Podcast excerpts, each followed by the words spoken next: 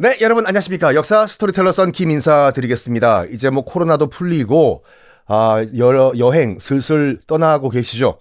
그래서 저도 본격적으로 이 역사 답사를 준비를 하고 있습니다. 일단은 3월 29일 수요일에 아, 이제 인사동을 저와 함께 돌면서 인사동 역사 투어를 종로 문화재단과 함께 준비를 했습니다.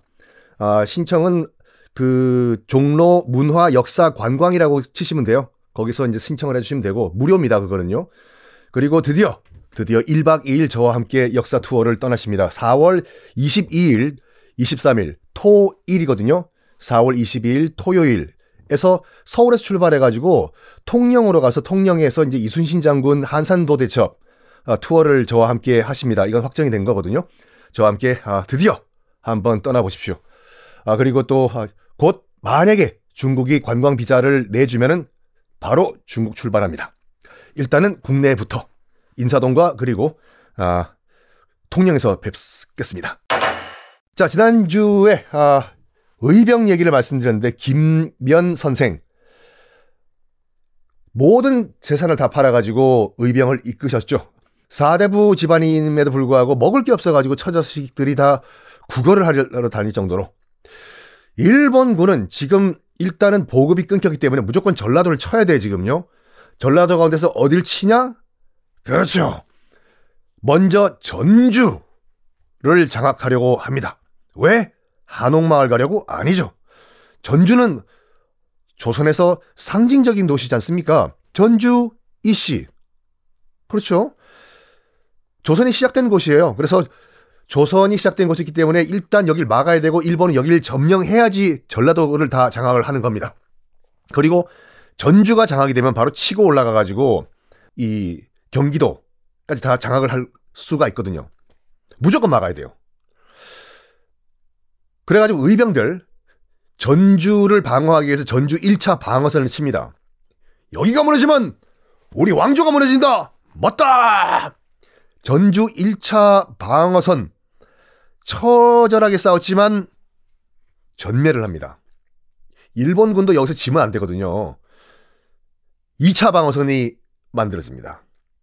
의병 플러스 권율 장군까지 합세를 하거든요. 맞습니다. 그 행주산성의 아, 권율 장군이요.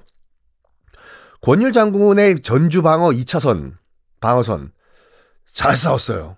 하지만 일본 군들이 너무나 악귀같이 달려들다 보니까 점점점 밀립니다. 위기의 조선군과 위기의 조선 의병. 이때 갑자기 장군 지금 일본 왜군들이 지금 갑자기 퇴각하고 있습니다. 퇴각이라니 이해가 안 된다. 무슨 일이지? 진짜 보니까 한참 이기고 있던 일본군들이 뒤로 후퇴를 하기 시작했어요. 왜 그럴까? Why? 이순신 장군이 여기 전주까지 오셨나? 가 아니라 어, 또 다른 의병이 있었어요. 고경명 선생님인데 당시 이제 그 일본군의 사령부가 어디 있었냐면 금산성에 있었거든요.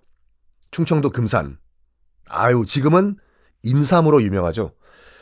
그 금산성에 일본군 사령부가 있었는데 거기를 고경명 의병 장군께서 공격을 했기 때문에 뒤통수를 친 거예요. 고경명 장군께서.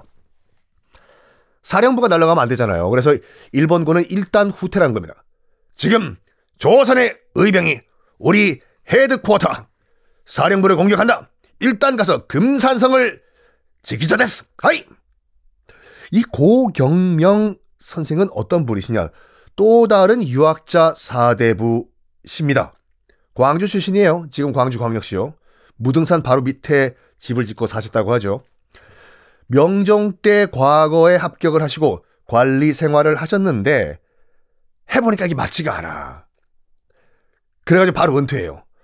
내가 과거에 합격했지만 내가 행정고시에 합격했지만 아 이거 공무원 생활 공무원 아 이건 난 내 체질에 맞지가 않아. 난 간다.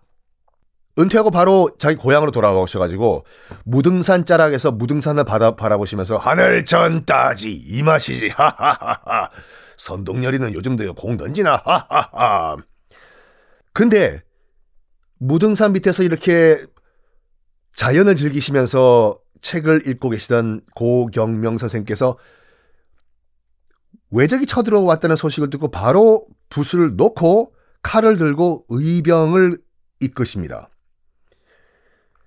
전남 담양에서 격문을 발표를 하세요. 나라가 지금 넘어가고 있다. 우리가 한가하게 책이나 읽을 수가 없다. 우리가 다시 나라를 되찾자.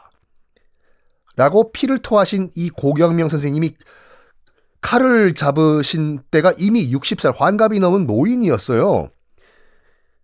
이 노인께서 충남 금산에 있는 일본군 사령부를 공격하자라고 공격을 하신 거예요. 불과 어제까지만 하더라도 논어 맹자를 읽고 계신 분이 처절하게 공격을 합니다. 금산성에 있던 일본군 사령부. 그렇지만 역부족이죠. 객관적으로 봐서 어, 일본군에게 안타깝게도 고경명 선생님의 의병은 패합니다.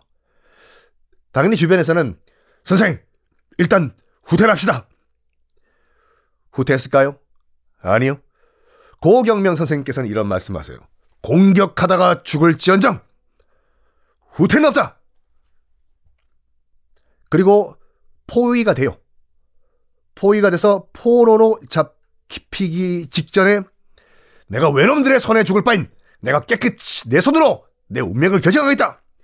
스스로 최후를 맞이했습니다. 옆에 있던 부장에게는 이런 말을 했다고 하죠. 패전 장수에겐 죽음이 있을 뿐이다. 크, 노블리스 오블리제입니다.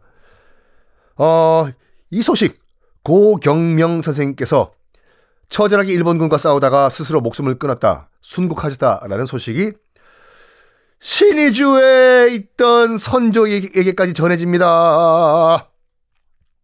그래서 감사장을 하나 줘요. 고경명 thank you signed by 선조. 그런데 이 감사장 그러니까 전쟁을 하고 있을 때 전쟁을 하고 있을 때 감사장을 써요. 열심히 싸워줘서 고맙소. 계속 잘 싸우시오. Thank you. 그렇지만 선조의 감사장이 금산성에 도착했을 때는 이미 고경명 선생님께서는 순국을 하신 후였습니다. 또 다른 의병은 누가 계실까요? 다음 시간에 공개하겠습니다.